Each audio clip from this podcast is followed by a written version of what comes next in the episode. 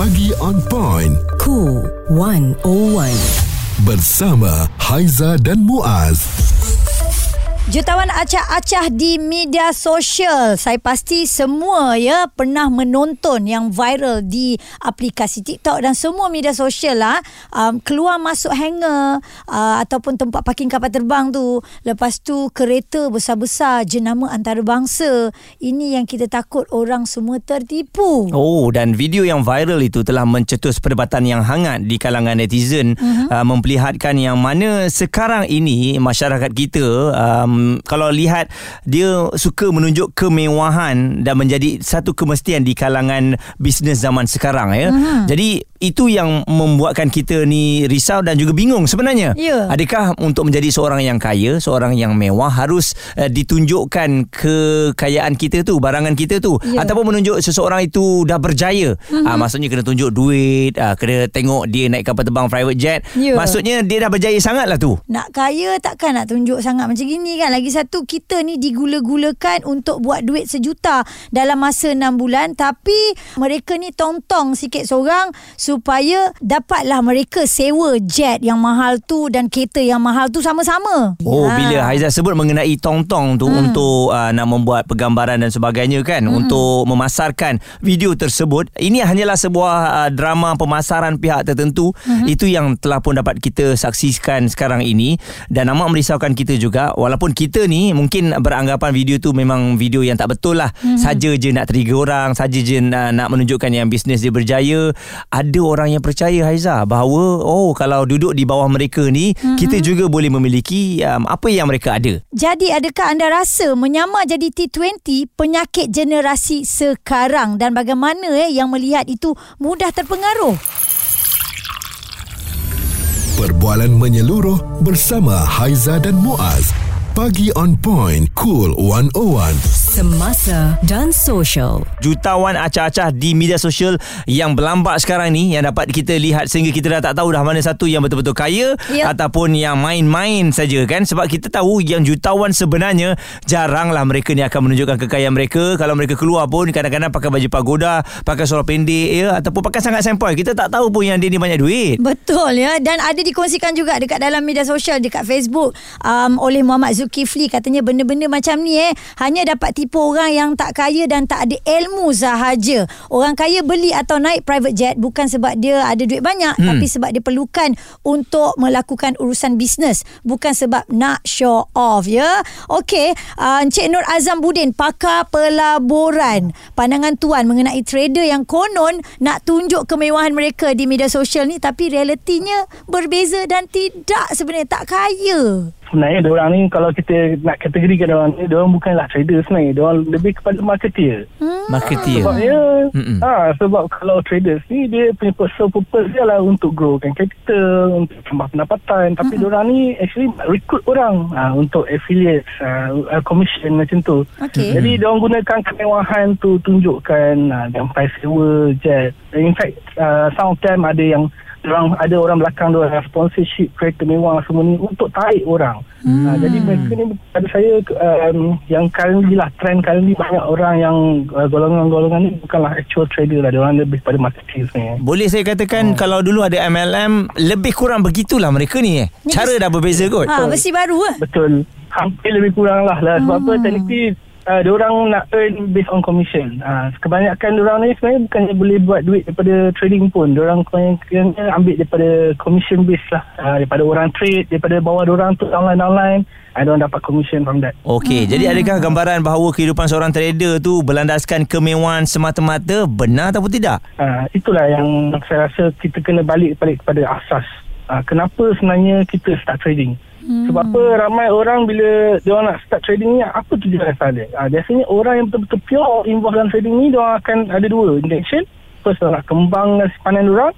Uh, kedua dia orang nak dapatkan passive income uh, untuk uh, tambahlah apa dia orang punya capital ataupun nak tambahkan dia orang punya komitmen nak untuk bayar kesekian-sekian dia kan. Mm-hmm. Jadi bila dia orang tunjuk kemewahan macam ni, uh, dia orang sebenarnya macam saya cakap tadi lah, dia orang ni bukannya trader, dia orang marketing je sebab trader sebenar dia bukan macam tu. Trader sebenar dia tak boleh tunjuk pun dia ada kereta mewah ke apa tak perlu. Sebab apa? They know how much money they have in the bank. Ha, so, tak Ah. perlu nak nak tunjuk. Itu Ha. itu bukan ciri-ciri yang sebenar ya dan dunia trading ni mungkin bukan lagi asing lah dekat negara kita. Tengok dekat media sosial pun ramai yang kongsi ni trader ni, itu trader semua kan. Tapi sebenarnya apakah perkara asas yang perlu ada atau diketahui andai seseorang itu nak menjadi trader dan kita melihat dan kita kenal dia adalah trader sebenar. First kali dari sumber income lah. Pada saya, uh, asas untuk kita nak cari sumber trading atau sumber dapatan dari segi pelaburan ni, kita nak tengok dulu syariah compliance lah. Especially mm-hmm. yang uh, orang agama Islam. Kenapa saya tekankan sebab benda ni? Sebab pertama sekali, kebanyakan most of them yang promote yang the way cara marketer tu konsep yang tunjuk mewah throw duit semua tu itu kebanyakannya orang adalah orang dalam CFD platform which is mm. tak patut syariah which is macam trade forex gold semua tu lah Mm-mm. So pada saya kita nak syariah syariah lah untuk nak uh, make sure kita sentiasa dapat uh, duit yang diberkati orang kata kan. Ya. Uh, kedua modal. Modal uh, yang diperlukan sebenarnya untuk uh, untuk uh, untuk jadi apa modal ni kebanyakan orang yang yang nak involve dalam trading ni kebanyakan orang ni orang suka apa uh, ada certain orang yang pakai duit emergency. Dia hmm. bukan pakai duit lebihan. Hmm. Jadi dia orang sanggup gadaikan apa itulah duit yang last dia orang nak beli pampers susu anak sebagainya dia orang guna duit tu uh, last kali end up dia rugi. Yang most important saya rasa ilmu pengetahuan lah. Sebab ramai orang yang jam tu saya guna kata yang lompat dalam dunia pelaburan ni dia orang tak ada knowledge. Dia orang suka sebab dia orang tengok orang flex kereta mewah semua dia orang pun tertarik eh nak jugalah buat. Tapi dia orang tak cuba sedaya payah untuk dapatkan pelaburan tu. Sebab apa? Konsep ilmu nak belajar dalam trading ni sama je macam kita bekerja. It takes uh, many years of experience. Kita perlu ada pengetahuan. Kita kena rasa dulu kerugian baru kita capai that consistency. Nur Azan Budin apakah pelaburan berkongsikan itu dia cara-cara nak trade betul-betul ya uh, bukan seperti yang kita saksikan uh, ini yang merisaukan kita sebab uh, mungkin kita tak ikut tapi akan ada yang terikut dengan uh, jutawan acah-acah di media sosial mm-hmm. yang sekarang ni bukan main lagi hebat dengan kereta sewa jet peribadi sewa duit tu hmm entah-entah pulang balik je nanti Responsif menyeluruh tentang isu semasa dan sosial.